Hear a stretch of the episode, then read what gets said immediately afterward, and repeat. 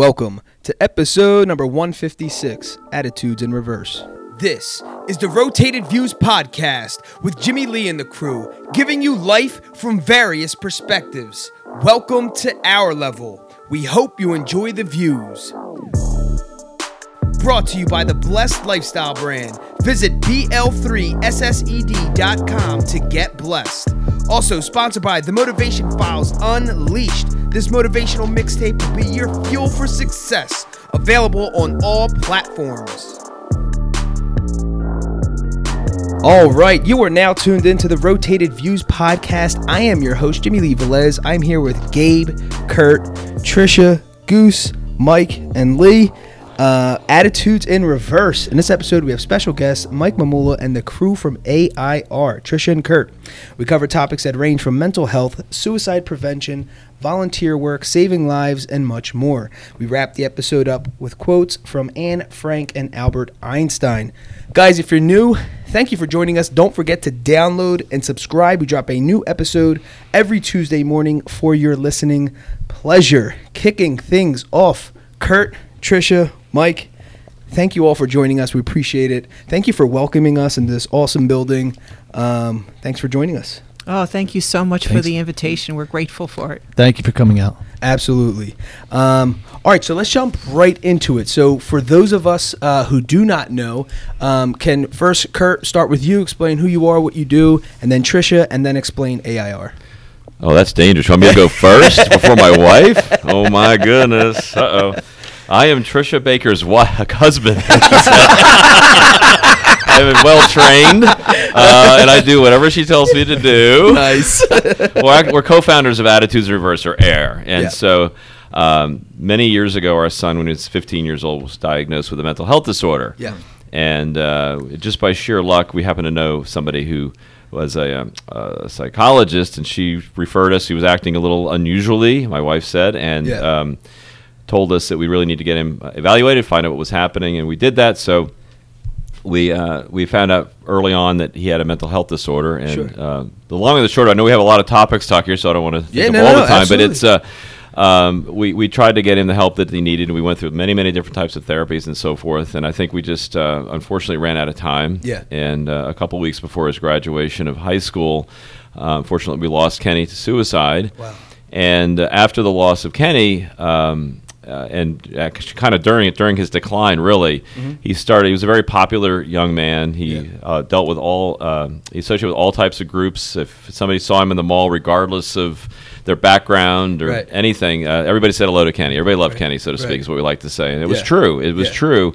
But as his uh, diagnosis and his illness progressed, uh, he kind of he was much harder to be friends with because the illness was really kind of taking over as far as how he was. Sure. Um, and unfortunately, he lost hope a few weeks before graduation from high school. We think part of that was everybody was kind of going off on their own. He was still kind of struggling a little bit, Yeah. and things had declined. Um, so we really ran out of time. So we lost Kenny, and there was a lot of stigma surrounding his death. And as so, uh, we really were motivated to re- transition our efforts from trying to help Kenny to realizing there were many, many other people out there dealing with the same type of um, issues, and there's really nobody representing them. Yeah. And my wife and I, Trisha, we were uh, experiencing this. We knew what was happening in the system. We knew there's a lot of failures in the system and, and a lot that needs to happen. So that's really where we started. We didn't really know what we were going to do or how we were going to do it. Yeah. So we literally set up at a table in front of Rita's Ice, just talk to people. And uh, I'll let Trish pick this up because I don't want to tell the whole story. But Sure. um, there's a lot happening. And ultimately, we created Attitudes in Reverse or Air um, to kind of help those other people who maybe don't even realize they're dealing with something a mental health disorder. Because youth that's one of the issues is with young people they just know they don't feel good. They have some Yeah. pain they have some misery they might think that's just mm-hmm. normal and that's not okay. It's just not okay to not be okay so to speak. We really want to pass along that word and raise awareness about what that means to the children and to their parents and so forth so that people are educated because well, we found after we lost Kenny in our support groups that about 90% of people have no idea that their loved ones are suffering from mental health disorder when it's hap- when after they lose them. However, in retrospect, if you start looking at signs, symptoms, there are signs and symptoms. Sure. The issue is it's very similar to normal childhood development. Gotcha. And so it gets very complicated. I'm bet, Um, yeah. But I don't want. I don't. I want to make sure my wife has her time, so make sure she gets to talk. So 100%. I'll let you pick it up. There's a lot more, but uh, Yeah, want, we want to hear it all. please. Well, I'm going to talk a little more about Kenny. Please do. Yes, absolutely. You know, it was really hard for him because when a young person lives with a mental health disorder, um, they feel they have to hide it. You know, they're embarrassed by it. They don't want to tell anyone. So he actually lied to his friends and his peers for over three and a half years. He told everybody he had mono. And, you know, young people are smart and they figure out you can't have mono for three and a half years. Right. And um, so it, opened up the doors to some, you know, I, I wouldn't say he was bullied, but some, some unkind behaviors Sure. there were even some teachers who didn't understand. You know, they thought he was just acting out.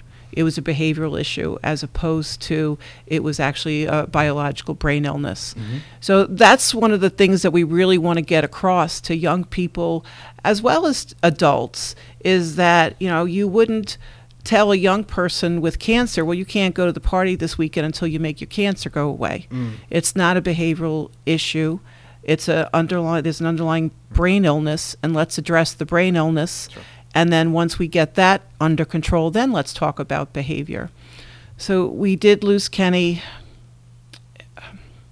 It's ten years. I still get upset talking about him, but I, I talk about him uh, during every one of our presentations.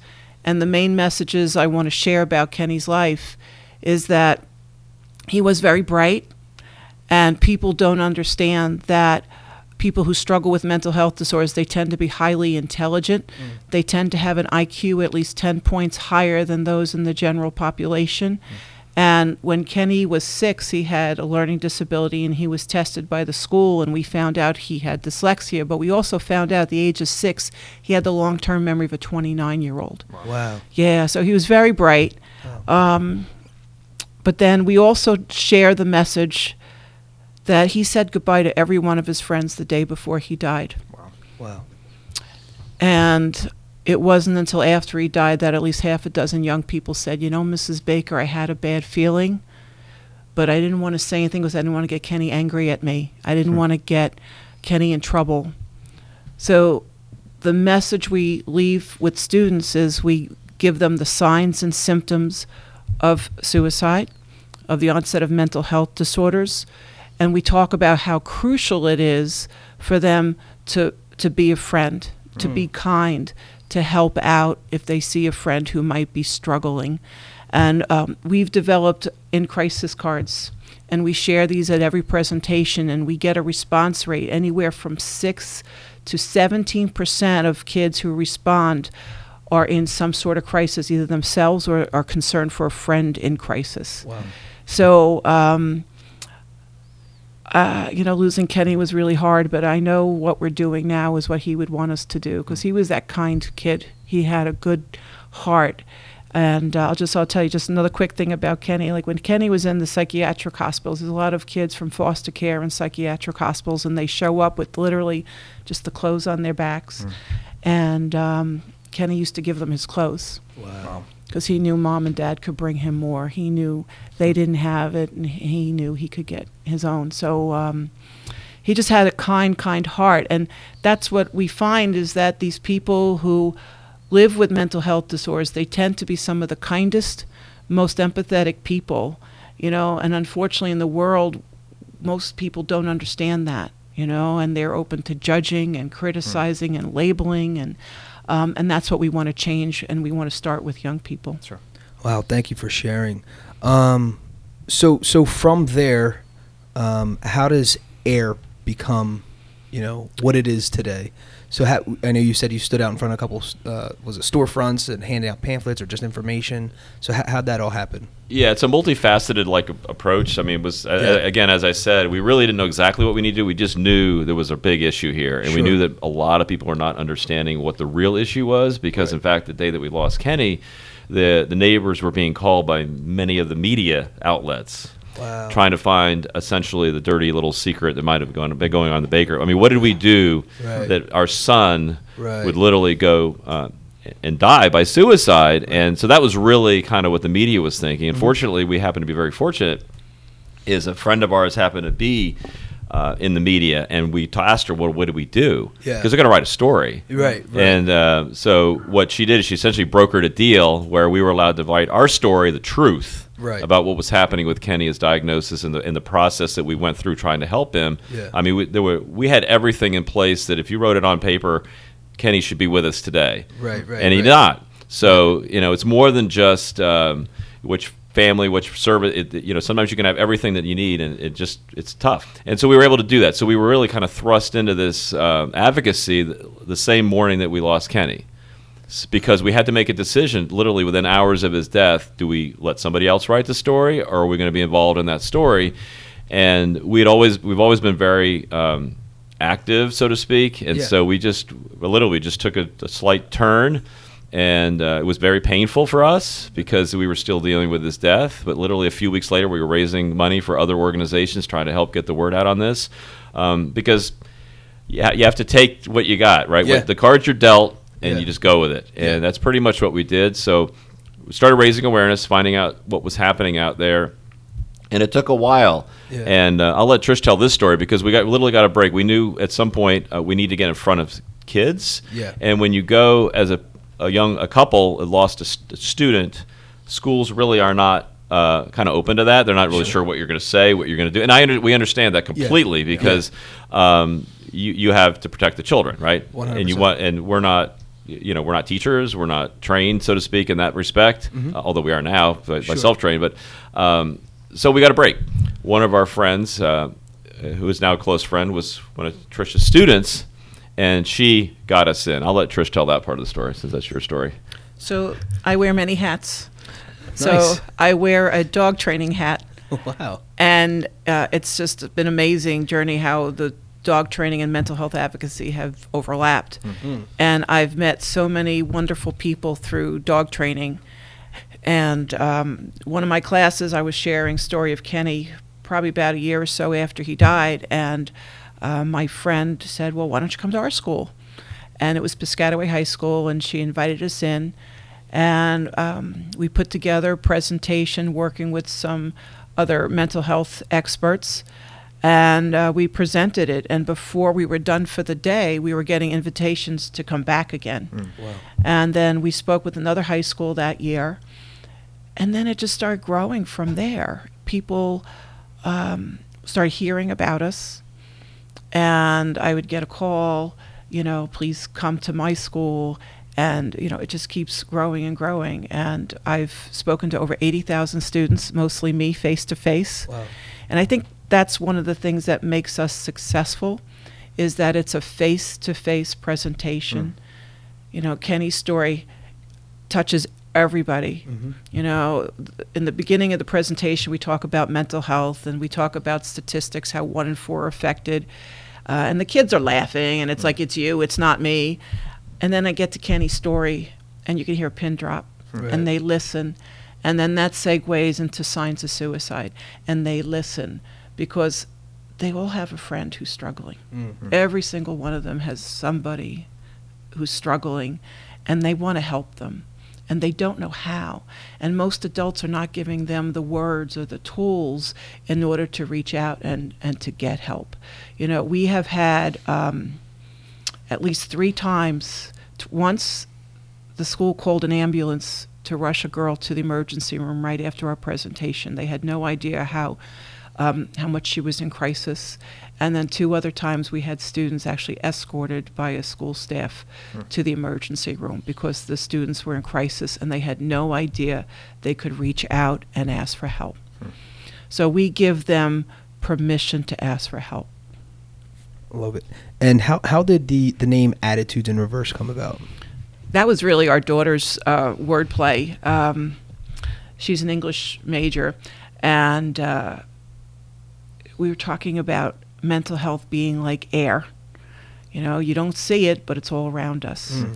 And then we started thinking about, you know, what can AIR stand for, and it just came out within like minutes. It just came out, um, and then how we really started. We started with a T-shirt Yeah.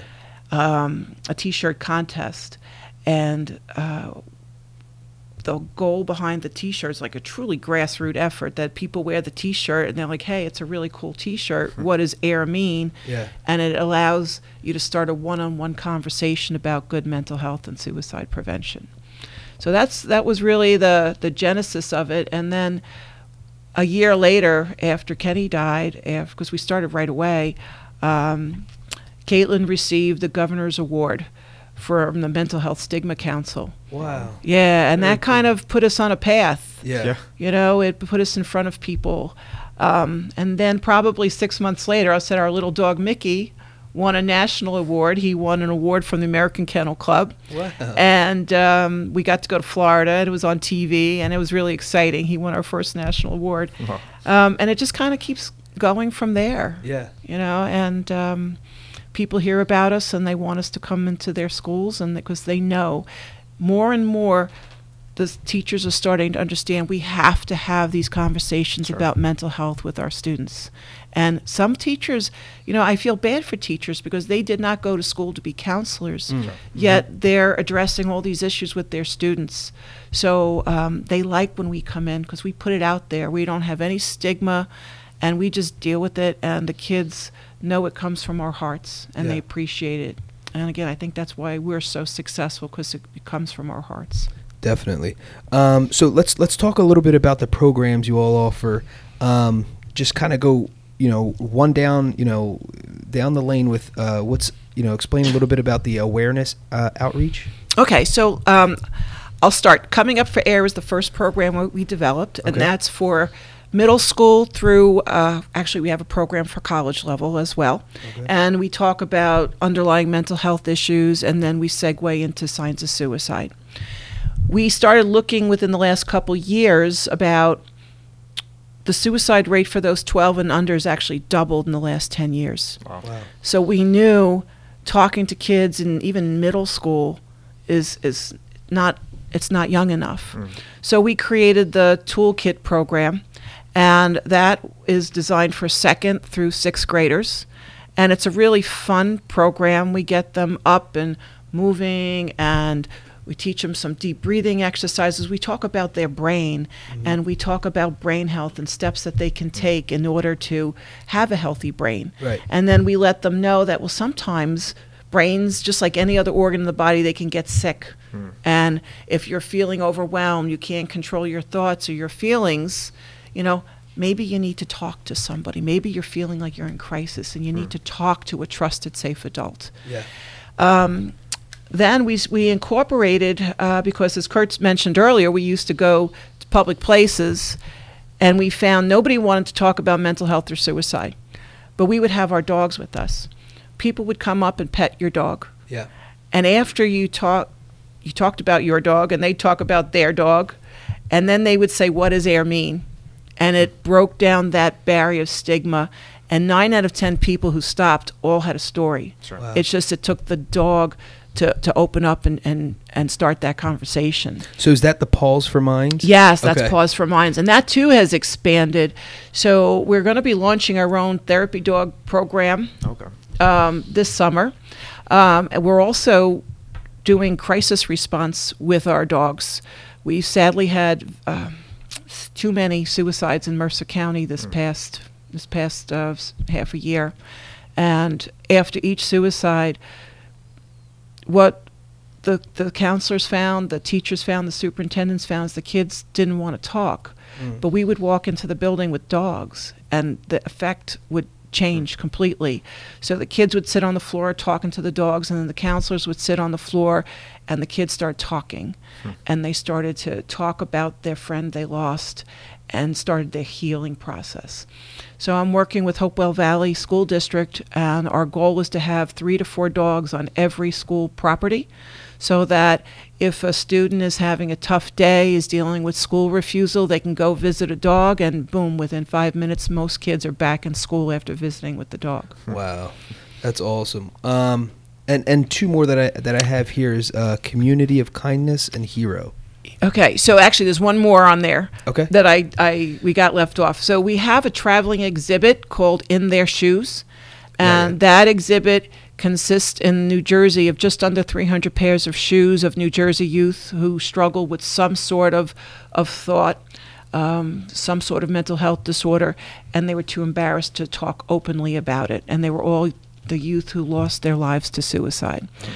the goal of the exhibit is twofold. First, it's to let young people know that if they're struggling with those thoughts, that they're not alone. And then, second, we wanted to figure out some way to reach that 75% of the population has no idea how hard it is to wake up every day and live with a mental health disorder. We wanted to educate, to increase understanding, compassion, and kindness towards those who do struggle. And then, real quick, um, community of kindness, we want to, again, reach the population so that mental health becomes just an ordinary word. Yeah, it's no different than living with any other medical illness. So it's programs that we can do with students.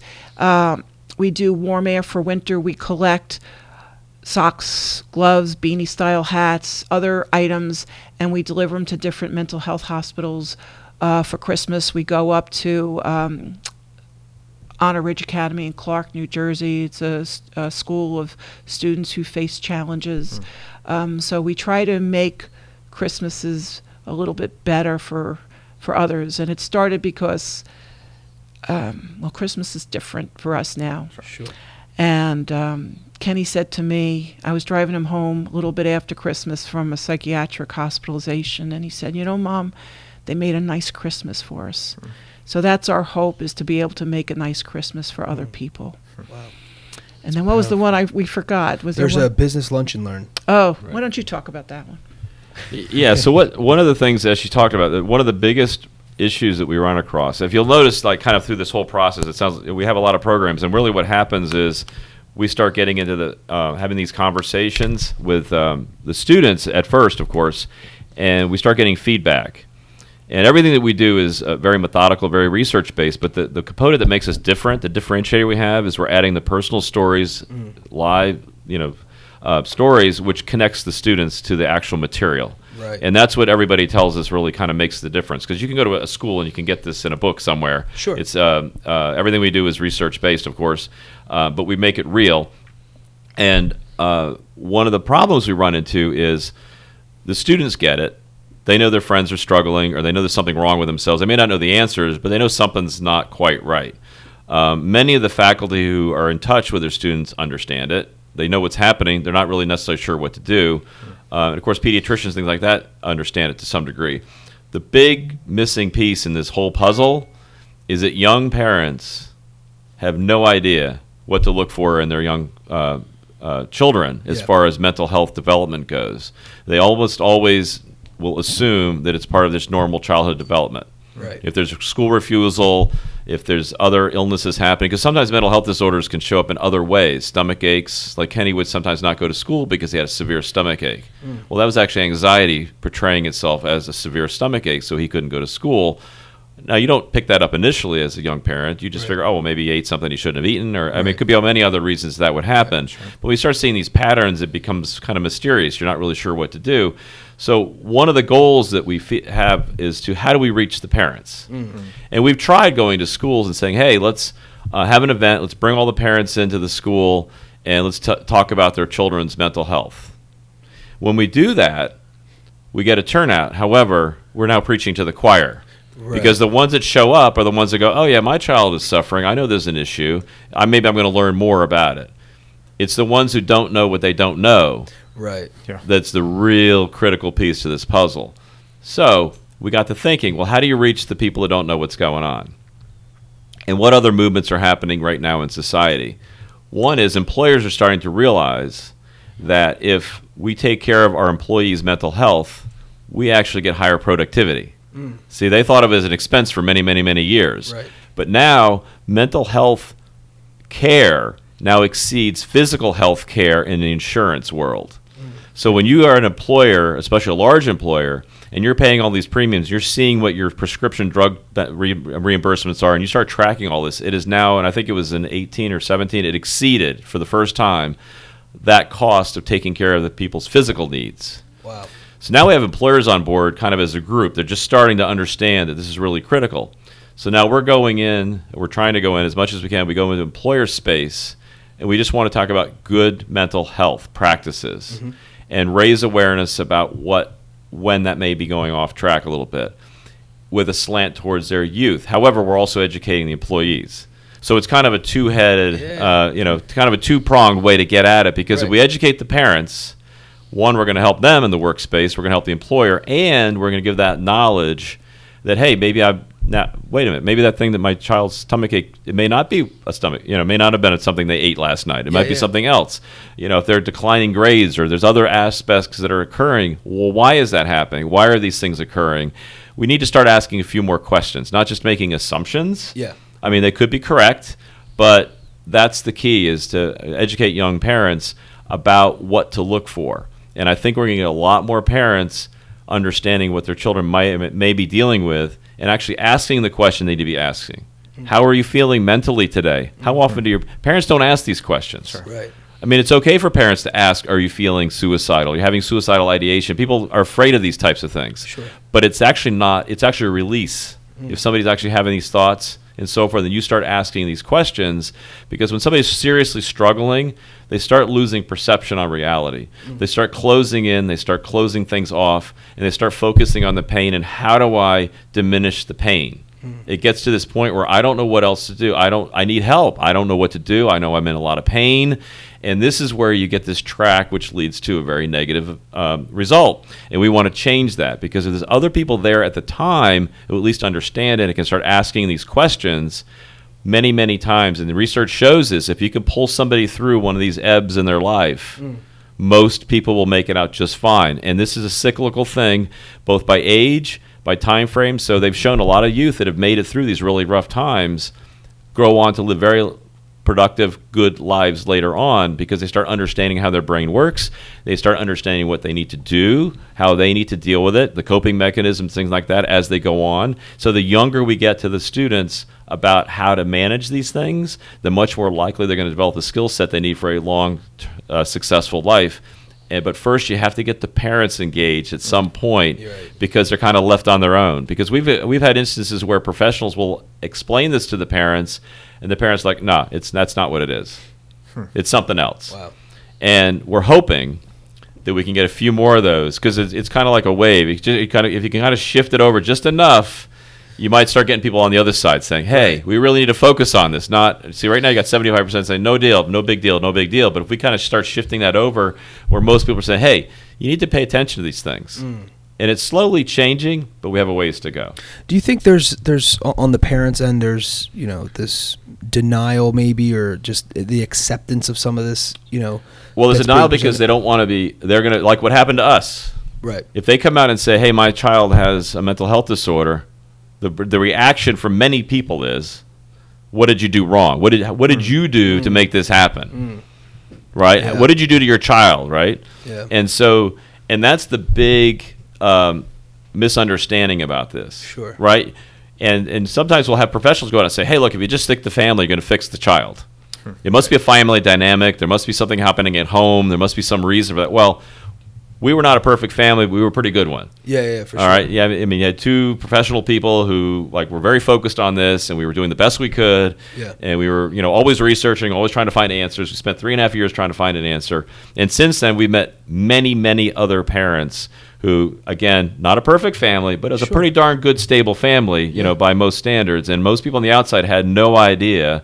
Um, in fact, one of the things we discovered when Kenny started first being hospitalized is our, our daughter was very young. And so Trish had to start asking parents, people to watch Caitlin. Yeah. And they were just our neighbors. Yeah. It was amazing how many of our friends were dealing with the exact same thing. Wow. But nobody knew it Right. because there's a heavy, heavy stigma towards that, towards the family and, the, and parents. Like they don't want to talk about it because they're like oh, there must be something wrong. In fact, some corporate executives won't talk about their mental health disorders because they're afraid I'll lose my job. Right, right. Right. Yeah. There's all these things that we think that are just not correct. Yeah. So, Attitudes in Reverse offers a lot of resources. Can you talk a little bit about the toolkits, uh, the the youth mental health, and what is the butterfly release? All right. Well, the toolkit is the Okay. program for the second through sixth graders. They Okay. get a little toolkit. We talk about the brain, um, and in the toolkit they get uh, little cards that talk about 12 different steps, things that they can do to help have a healthy brain.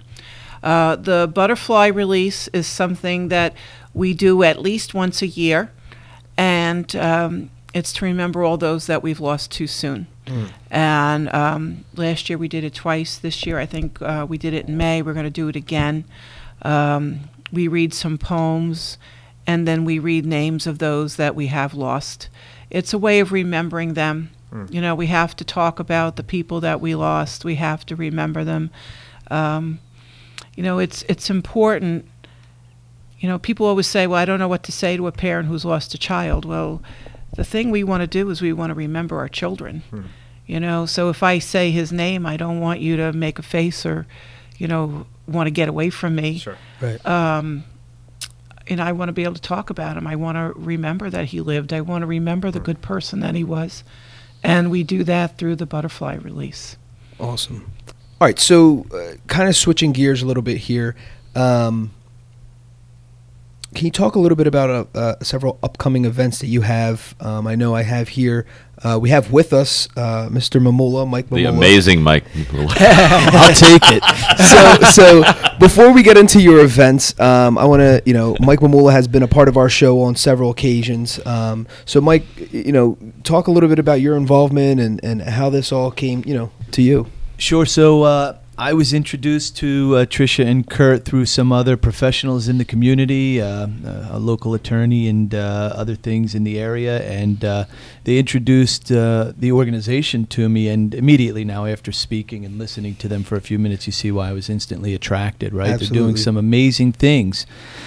Just at my core, I mean, you know me, Jimmy, and, Yeah. and what I'm about, and I really believe that all of us are, are here on this earth in one way or another to help each other, um, especially those who can't help themselves. And I think that's what this uh, this organization really speaks to. So I wanted to be a part of it immediately, and I'm really happy that I am. I, I really want to help. And uh, so, whatever I can do, you know, getting uh, this podcast uh, to get the word out, I think is really important, right? Absolutely. I think there's so much. Um, so much going on in society, in person and on social media, that's untrue or inaccurate with regard to how people really feel. Right? We live in a world where every day you walk in, from the moment you wake up, you go get a coffee. Hey, how you doing? Great. Okay, great. Sure. And you're not. Right, Right. Most people aren't. Right. And that starts early on. And in our society, we're kind of we're, we're born and we're molded into a society that really lives like that, and it's not true. Right. People are hurting, and they start early on, and they're suffering, and they need because of uh, people like Kurt and Tricia and organizations like this to, to find places.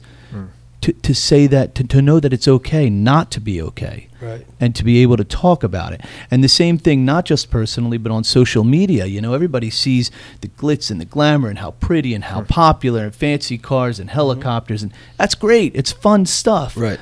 But there's also another side that that's all fantasy to, to, to a great extent, right? People Yeah. stand in front of cars and houses that aren't theirs uh, and live in a world that's not theirs. You really have to get into your own world and, and live in a, in a place that's true to yourself and help find your way through the darkness. And when you can't help find people and organizations that can help you find your way through that darkness, and when you do, find that, that one little piece of light, then start helping others find it. So that's why I'm here. And thanks for asking. Absolutely, I love it. So, so one of the uh, events is the fourth annual Taste of Hope, um, and I, can you guys just speak a little bit about you know what that is or what it was the first three years, um, and what you know what you hope for? If you like to eat and drink, you'll love the taste you, of you guys have to come out definitely. this is a good one. This is uh, this is one that you cannot miss. Wednesday, October sixteenth, six to nine p.m. at the Princeton Marriott Forrestal. Uh, you can get more information uh, at airair.ngo. We really want to generate a lot of visibility and exposure. We're looking for more sponsorship. We definitely want you guys out there, but it's a really fantastic event. So uh, that that's awesome. So I see that you guys have Mike Mamula as a 2019 Champion of Hope honoree. Can you explain a little bit how that came about? And you have two other individuals as there as well. Along with Jennifer Garofalo and with Chelsea Allen. So yes, thanks guys. That's oh, awesome. We're so grateful, very grateful that you're part of the team this year. Thank you. My pleasure. Very cool. So so what is the you know uh, is it's a, is it a partnership or how, how do you guys recognize these three people? Clearly through these fantastic photos on the brochure, Jimmy. that- well put together, I will say. With, uh, Mike with the short hair. that was yeah, that was when I had short hair. Um, Well, it's a really exciting evening of celebrating them and celebrating, um, you know, their support of our cause, of our mission. Uh, and it really is truly a fun night. You Yeah. know, you can come out and you can relax, you can network. Again, as you were saying, have there's um, wonderful, wonderful food food vendors. So many restaurants come, so you get taste of all these different restaurants. awesome. Uh, yeah, it really is a. I I enjoy it. I enjoy it because I don't have to. I have to say I'm not running it, so I enjoy it. Yeah, you So got to if keep you, your if feet you up. want to take your uh, significant other to 16 restaurants Yeah. for Wow. one, Yeah, for come one on low, out. low price Wow. and unlimited drinks and dessert, Very close to my wedding anniversary too. So Yeah. this is one way to cover it. Yeah, we have we you can basically stay have at rest- the Marriott. There's some great restaurants from all over the area. They're, they're, they're like the best of the best. So, um, yeah, it's it's it's really good, and we, we make sure we always have different types of restaurants. Too. Yeah, yeah, yeah, We for always sure. change it up a little bit. yeah, that's awesome. So Having a- fun with it. A lot of Almost 30 of food. Uh, yeah, a lot of food, 30. a lot of variety, a lot of local restaurateurs, uh, drinks, and uh, some great people from the community, from all over actually. So it's a great networking event. It's a great opportunity to eat and drink and just share a taste of hope. Love and that's it. what it's about. Wednesday, October 16th, 2019, uh, from 6 p.m. to 9 p.m. Good stuff. So outside of uh, you know one of these events, how else can people get involved with AIR? Well, one of the biggest things um, is donations. Yeah. Donations, you know, we are a small organization, but we receive no government grant funding. So events like Taste of Hope and individual donations is how we're able to, to get out and reach kids. Wow. You know, um, I'm always looking for help as well. I travel all across New Jersey, and uh, when I do the In Their Shoe exhibit, we need at least three cars because sadly, 300 shoes take up a lot of room in, in cars. And then it's setting up, and then it's taking breaking down. Um, we're really excited. We did do our first training about a week or so ago of several people who are interested in becoming presenters of the Coming Up for Air presentation. So I'm excited about that because I've been trying to figure out how to clone myself Right. and that's Right. that's been the challenging part. So I, I see, you know, hope in in uh, finding people who are going to be trained, who are willing to go to schools and be able to share the same messages that I share with students, so that we can actually reach more students. That's And, awesome. and there is information on the website there, the air.ngo. They can always call the office. There, there is some, some social media set up, but just reach out and see what's going on at any given time and see how the organization needs help.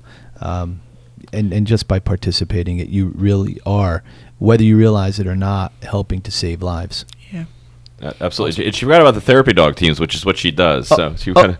oh, and let me elaborate. Go ahead. I'm sorry. Yeah, I can't talk over Kurt's voice. No. I know this. I have to, I have That I is have to- impossible. I have to excuse myself to elaborate on what Trisha just. Yeah. I mean, to talk about uh, you. Were, you mentioned Mickey for a second. Mickey, I think you said was the number one therapy dog in the country. In by 2011, 2011. Wow. But Mickey didn't start off that way. Mickey was Mickey was a rescue. a rescue. Wow. Yes, we believe he came from a puppy mill and he was in a pet store. He was not sold, and then we were able to get him. with very little hope, right? And so you see Wow. where this is going when people care and, and put in their time and their energy for animals and each other. There's yeah, the great things happen. I love it. Yeah, yeah, and the dogs, as I said, the dogs are just a really cool part of what we do because the kids respond. Yeah. The, oh my gosh, you know, you to walk into a room and nobody wants to talk, but you walk in with the dogs and their faces light up, and it's just amazing. And, and can I say one of the things that Trisha told me that stuck with me is, you know, they'll do these presentations in an auditorium full of, of students and administration and ask, que- uh, you know, are there any questions? And maybe they'll get some, maybe they won't.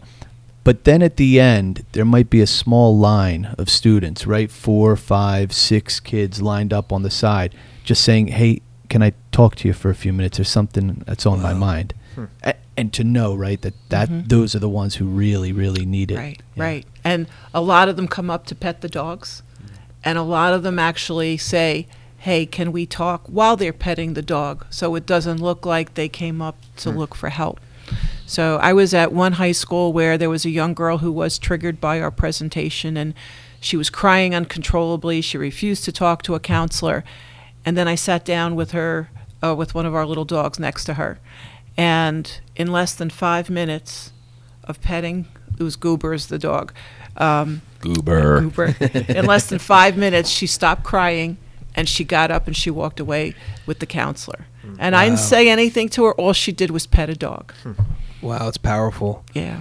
Wow. So AIR saves lives. Um, and and I was just curious. I was on your website. There's some you know testimonials. Is there any one that kind of sticks out to you all? Well, the ones that touch my heart are from the young people Yeah. who say thank you. You know, Mhm. thank you for coming.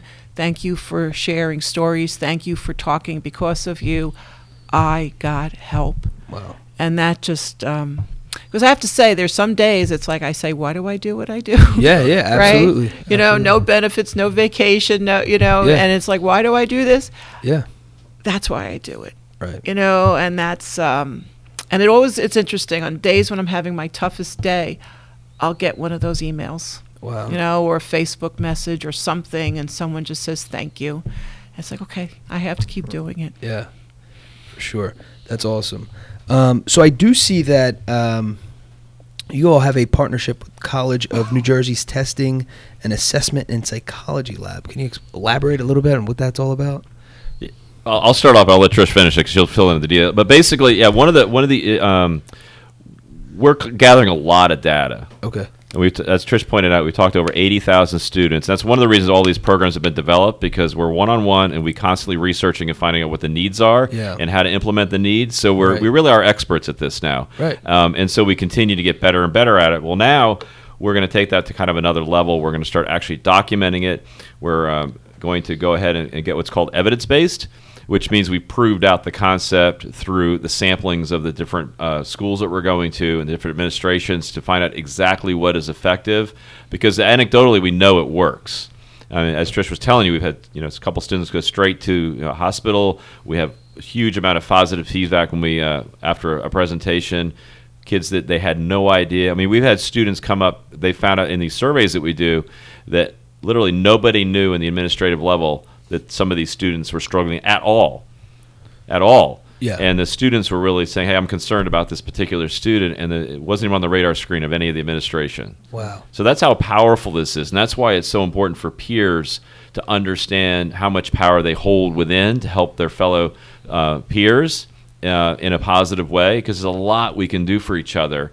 Um, and, and, and the younger we learn this, right? Right. We learn this at a young age. Maybe we take that on through adulthood, and maybe kind of do what Mike was talking about, help out a little bit, It's- because these personal connections are far more important than being on Facebook, right? 100%. I mean, it's that one-on-one uh, connectivity and learning empathy, learning how to work with people, and things like that. And so we're, we're documenting all this now. We're documenting what we're doing, and and uh, TCNJ has been wonderful. Um, Dr. Kernan has been, helped us out, and she's she's putting together the structure. So they're they're doing a lot of the, the structural parts of it, and we're gathering the data, and together we're partnering literally together to make this happen. Um, so really, we want this to be uh, even more. I mean, we're a national lab, but we want to roll it out even more. So once you um, have kind of figured out exactly how to do it, now you can start replicating, which is what we're starting to do Right. Right. Right. Right. right? So you got to Yeah. nail it down, replicate, you know, tweak it as you go along. But we're at that phase now where it's time to power this thing up, really, Yeah. th- really take it on, I big like time. it. And that's what this is all about. Awesome. Bish, do you want to add anything? I think you added, uh, you covered it all. All right, Woo. all right. Dodge that So bullet. so A plus. all right. with with, with um, you know connecting with the community with people like Mike Mamula, um, connecting with um, the uh, College of New Jersey's testing and assessment and psychology lab. Wh- Where do you guys see yourself, or where would you like to be, or where do you visualize yourself in the next five years? We're gonna take over the world, man. I love it. don't In a good limit. way. Don't limit it to that. We're going universal. I like it. I like it. I like Well, it. We'd love to have more presenters Yeah. to be able to reach out. You know, our goal is to talk to students in every single state. Mm. You know, because kids are struggling across the country. You know, um, suicide rate of young people 10 to 24 increased in the last couple years. It went from third leading cause of death to second leading cause of death. You know, that's the message I get across to kids. It's getting worse. It's not getting better, and most suicides are preventable. So we want to have trainers across the country, and uh, but at least across New Jersey, Sure. and uh, be able to meet every need for every school so we could talk to every student who, who really is struggling. Yeah, a big thing we want to prioritize mental health Yeah. because uh, that's the one. That's the one kind of like the like Star Trek, right? The Final Frontier. Right. It's really the one we're not hitting head on. And when you're talking about 20% of students and 25% of adults are dealing with some type of mental health disorder, Yeah. how, how are we missing this one, Right, right? right, right. So if we start prioritizing this, just like physical education, all these other great things that we do when we're young, Mm-hmm. and, and create this diversity and understanding the importance of things, simple things like sleep, Mm-hmm. right? Balance. These things that we start to learn maybe when we get older and realize, well, what the heck was I doing in my teens and my 20s? Maybe I need to balance my life out a little bit, right? These are things we try to train ourselves as adults. Well, we need to start to helping the students because um, when we were younger, I mean, uh, my wife and I are a little older. I'm, I'm older than her, so I'll, I'll sound. I'm not. older than oh, you. sorry. What are you I'm sorry. talking I was going to say. I was going to be nice here for a minute, but no. So we're. But, but when we were younger, you spent you spent time outdoors. You spent time doing things and really assimilating all this information. I think I think we've gotten almost too good at delivering data to our students Right. right? So we're, we're, we're, we it's so easy to overload young people Sure. without the, and they don't quite have that ability to process. And we need to learn the value of downtime, right? Right. We don't really tend to value that, the creative time, that thinking time. Hmm. What was all that information for, right? Right. Processing relationships, all these things that we, we just kind of, I mean, you talk to young people and they're, they're literally booked from the time they get up to the time they go to bed. Right. And then they, and, and so that's just not a healthy situation. Right. Uh, and uh, so we're hoping to pri- essentially prioritize mental health and teach good mental health uh, habits to our young people everywhere. Awesome. Um, so, can you explain uh, what you think contributed to the the current success you all had? So, Air's been around for ten years, correct? Like Yes. just over nine years. Just over nine Yeah. years.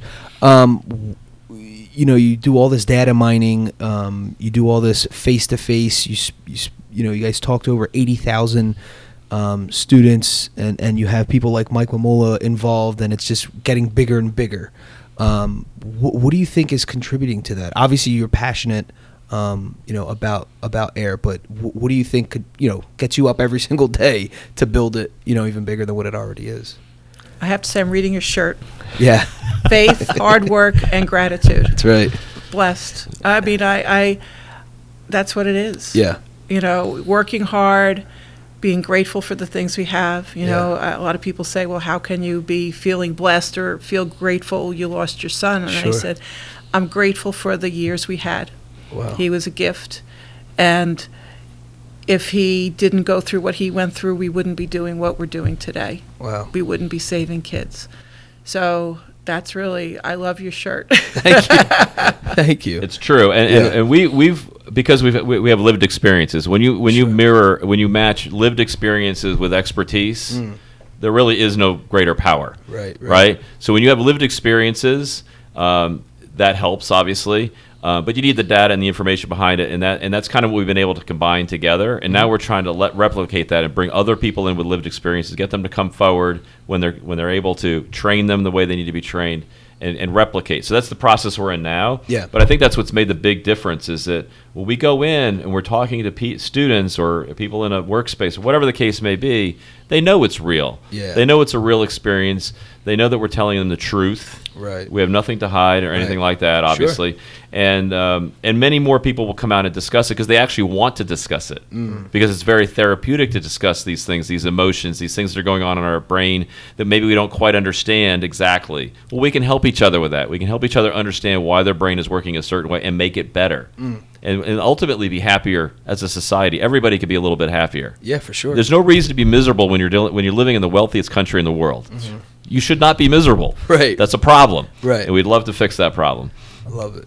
Um, can we just step back just a little bit? You did mention that you're looking for uh, presenters, trainers. What, what what qualifications, if for anyone who's who's out there listening now and would like to be a part, what, what kind of things are you looking for in an Welcome individual? aboard. Yeah. well, somebody who um, has no issue talking in front of people. sure. And the joke is that I'm really shy. Sure. And if you ever told me I'm talking to uh, 750 kids at one shot, I would have told you there's no way. But Right. I've done that, Right. and it wasn't so bad. right. Um, but we are looking at some people who are retired teachers. You know, people who are available during the day so that they can go into schools. um, who who are comfortable talking to students and who are comfortable talking about the mental health part of it. They don't ex- feel any stigma, Sure. you know, because we just put it right out there. Yeah. And that's what the kids appreciate because when we put it out there, they know they don't have to feel stigma. Right, right. Awesome. All right, cool. So, um, just a, a real quick question that I love to ask all of our guests. With you know, we're talking about even kids now. I, I said this the other day. I feel like my, my five year old son has a busier schedule than me. um, how do you guys do? How do you manage the work life experience? How do you how do you even make sense? So it's not so. You, I'll let Trish start this. She's got the toughest schedule. It's hard. It's It's really hard. absolutely hard. I work seven days a week. Yeah. You know, I run a dog training business. I, um, you know, we do air during the week, and I just started working at uh, Penn Medicine Hospital because there was just some wonderful opportunities there for me Yeah. uh, in networking and then sharing some of my experiences. Um, it's just just a lot of balancing, you know, knowing what I have to do, planning for things. You know, if I know I'm going to be in school three days and I have something I have to get ready for Saturday, I have to make sure if I have a little bit of time on Monday, I'm going to do it. It- So it's just looking ahead as much as I can look ahead. I don't usually look ahead too far, Sure. um, but it's just trying to keep everything in, in balance. I think yeah, she's right. I mean, I think a key to this is time management and and, and, and booking time for yourself. Mm. Because you need you really need to book downtime because we have to practice what we preach, right? Mm-hmm. We tend to be very good about getting enough sleep, right? Right. Because we, we see that in our young people where they should be getting 8, 10, tw- even sometimes 12 hours of sleep and they're not. They're Yeah. simply not getting enough sleep and we feel that might have been one of the issues with Kenny. So we're as a family we're very focused on making sure that happens and and so if you schedule even the downtime or times of the week or the periods of uh, that you're going to be oh, to take care of yourself. Yeah, Self care yeah. is critical. Sure. I mean, there's a lot of high stress jobs out there, and I think adults need to learn that as well. And, but our students are dealing with the same thing, Yeah. and so that's kind of how we do it. We're trying to practice what we preach because we're learning a lot as we go through this process, obviously. Yeah. And I think that's it: time management and really booking that time to manage yourself and take care of yourself and have some self care in there. I love it. Absolutely. Love it. And Mike, I, I want you to chime in on this one because you always have also have great advice. I think it starts with awareness, right? Mm. It's like you know, spending money. Money uh, people don't really you know realize what they're spending because they don't keep track of it. It's the same thing with time, and you have to become a student of your calendar. And in order to do that, you have to be aware of what you're doing with your time. You know, the social media is an endless. There's no end. People don't realize that when you get on Instagram, there's no end to that story. You can be up until four in the morning. Same thing with Fortnite. Same thing. So you really have to start becoming aware of what you're doing with your time, and then start figuring out how you want to prioritize it. Once you do that, then you can figure out what things you're going to do and when. And I can't agree more with with Kurt. You know, uh, from us talking in the past, I'm a huge believer in meditation. As busy as I am, and we all are. For me personally, it gets me grounded. It gets me back to center. So, you know, I will find 20 minutes a day, twice a day, no matter how busy I am, to get back to center as things are becoming unraveled because it's that important, right? I can't put the oxygen mask on you until I put it on me because I need that in order to figure out exactly what's going to happen and when to kind of have a clear vision. So it starts with awareness, I think, and then some focus in terms of organizing your schedule. And then I think the last part of it is to get into a flow. Mm. I think there's a difference between grit and flow. And so many people today are trying to grit through life. and got to do it. I got to really you want to get into a state of flow where you can take the good with the bad and understand the purpose of what you're doing and continue moving forward and accepting the, the trials and tribulations but keep moving in the right direction and that'll keep you going being aware the, the whole time of where your time is spent where it can be better spent and just continuing to hone in on that Well said. Uh, thank you. Um, I guess for my last question I have for you all, um, what's your recommendation anyone trying to raise awareness uh, for mental health and suicide prevention? Not being afraid to talk about it. That's really what it is. Is that it's just that stigma that people think that people think it's about choice, Mhm. and they have to understand it's not. It's about an illness. Mhm. Nobody chooses to have a brain illness. Mhm. It, it's yeah, and I I agree with Trisha. It's you know it comes back to fear, right? Fear of what people might think of, of me or fear of what people might say or do. It's just if you want to raise awareness, get out there and start talking, start, you know, knocking on doors, ringing phones, sending out emails, and start talking about things. Let's talk about the things that people are afraid to talk about. That's what we need to do. We're Mhm. emotional creatures, and somehow we've we've grown into a society where everything is academic and technological, but at our core, we're emotional creatures. We need to bond and exist on that level and start talking about it. That's how we're going to find a cure. Absolutely. Uh, no, what I, I mean, what I was going to say along the same lines is really um, we need to become far more empathetic and receptive to how other people are feeling, and really hone in on the skills to really identify in each other, like when maybe they're struggling a little bit. So if we start like focusing on how we can help each other, right? So there's what you know, two, four, six, eight, seven people in this room right now. So we're all focused on trying to help each other. You got seven on one now, right? Instead Right. of one on one. Isn't Right. that better? Right. Isn't that better to have us looking out for each other Right. and really uh, developing a sense of empathy and caring and love for each other? Because that's what really carries the day. Sure. Right? And that's really what we're here for. We're here to see what we can do while we're here to help others. That's it. Mm-hmm. Yeah. Right? There's a greater purpose than ourselves. And when we project that out into society, we try to help each other in any way that we possibly can, we feel better about ourselves. Right? And we Mm-hmm. Yeah. also help everybody else. So we need to kind of make that the priority to, to do the best you can for other people, and you'll you'll come along for the ride. I love it. Awesome. Well said. Um, so there you have it. Uh, where where can folks you know get in touch with you all? Whether it's social media, websites, anything you want to plug. Website, uh, email's the best. Okay. So it's air, A-I-R dot N-G-O, Okay. and they can reach us through, uh, through email. So social media, I'm on Twitter. Took me a year to figure out how to do Twitter. I'm on Instagram, but I Nice. have a volunteer in, in Phoenix who helps me with that because Nice. I still haven't figured that one out yet. Sure. And I'm on Facebook, and no one else is. So Yeah, everything links hilarious. onto air.ngo. So if somebody Okay. goes to air.ngo, you can find all the social media sites that we're on. You can there's a contact form there. You can reach us there. Um, all the opportunities, including the Taste of Hope, are there. All the stuff funnels through the air.ngo site. Perfect. All right, so there you have it, folks. We like to wrap things up with quotes, and the first one is by Anne Frank. How wonderful is it that nobody need wait a single moment before starting to improve the world? And the second one is by Albert Einstein. Strive not to be a success, but rather to be of value.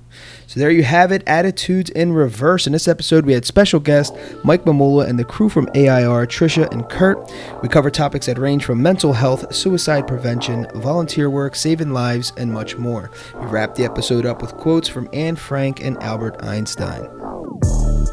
Awesome. Guys, thanks again for joining us. The Rotated Views podcast was produced for self development purposes. Huge shout out to our sponsors. This episode is brought to you by the Blessed Lifestyle brand. That is BL3SSED.com. Also sponsored by The Motivation Files Unleashed.